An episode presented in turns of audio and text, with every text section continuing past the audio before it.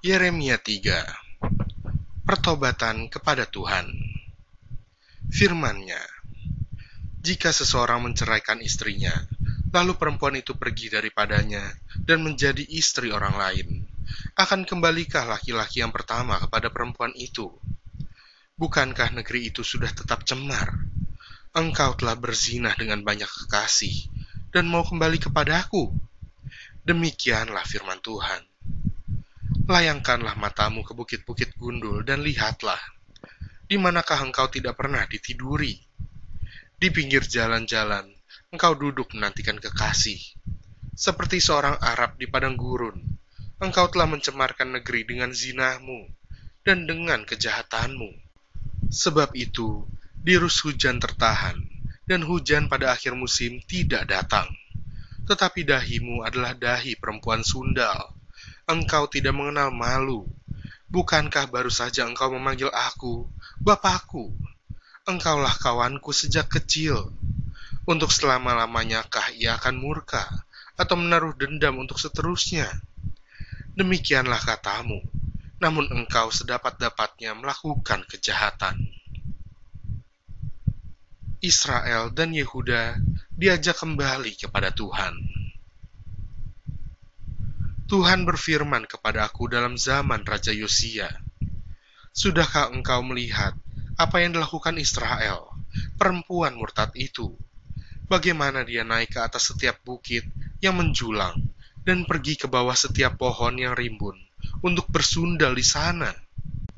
Pikirku, sesudah melakukan semuanya ini, ia akan kembali kepadaku. Tetapi ia tidak kembali Hal itu telah dilihat oleh Yehuda, saudaranya perempuan, yang tidak setia. Dilihatnya bahwa oleh karena zinahnya aku telah menceraikan Israel, perempuan murtad itu, dan memberikan kepadanya surat cerai. Namun Yehuda, saudaranya perempuan yang tidak setia itu tidak takut, melainkan ia juga pun pergi bersundal. Dengan sundalnya yang sembrono itu, maka ia mencemarkan negeri dan berzinah dengan menyembah batu dan kayu. Juga dengan semuanya ini, Yehuda, saudaranya perempuan yang tidak setia itu, tidak kembali kepadaku dengan tulus hatinya, tetapi dengan pura-pura. Demikianlah firman Tuhan.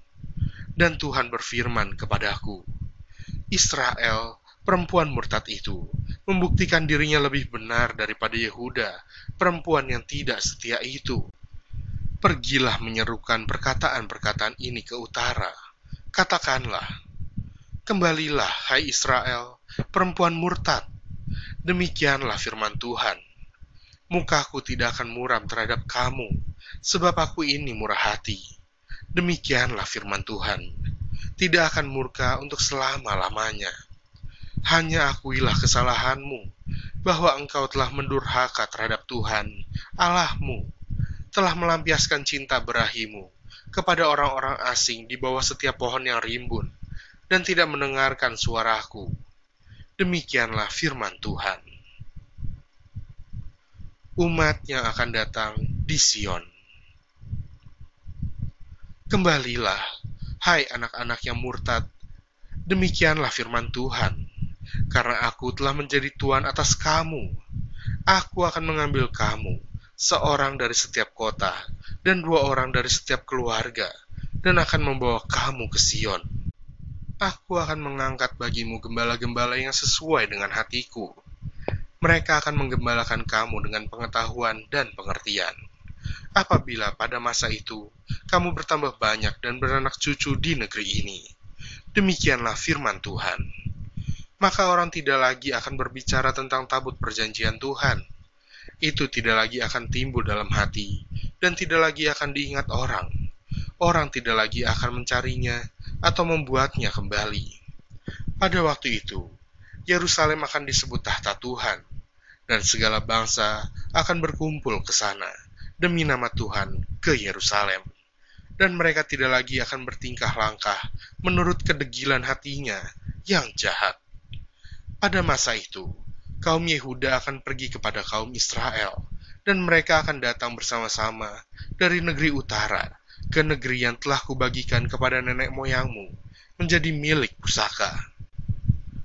Tadinya pikirku, sungguh, aku mau menempatkan engkau di tengah-tengah anak-anakku dan memberikan kepadamu negeri yang indah, milik pusaka yang paling permai dari bangsa-bangsa. Pikirku, engkau akan memanggil aku, Bapakku, dan tidak akan berbalik dari mengikuti aku. Tetapi sesungguhnya, seperti seorang istri tidak setia terhadap temannya, demikianlah kamu tidak setia terhadap aku, hai kaum Israel. Demikianlah firman Tuhan. Dengar, di atas bukit-bukit gundul kedengaran tangis memohon-mohon dari anak-anak Israel, sebab mereka telah memilih jalan yang sesat dan telah melupakan Tuhan, Allah mereka. Kembalilah, hai anak-anak yang murtad, aku akan menyembuhkan engkau dari murtadmu.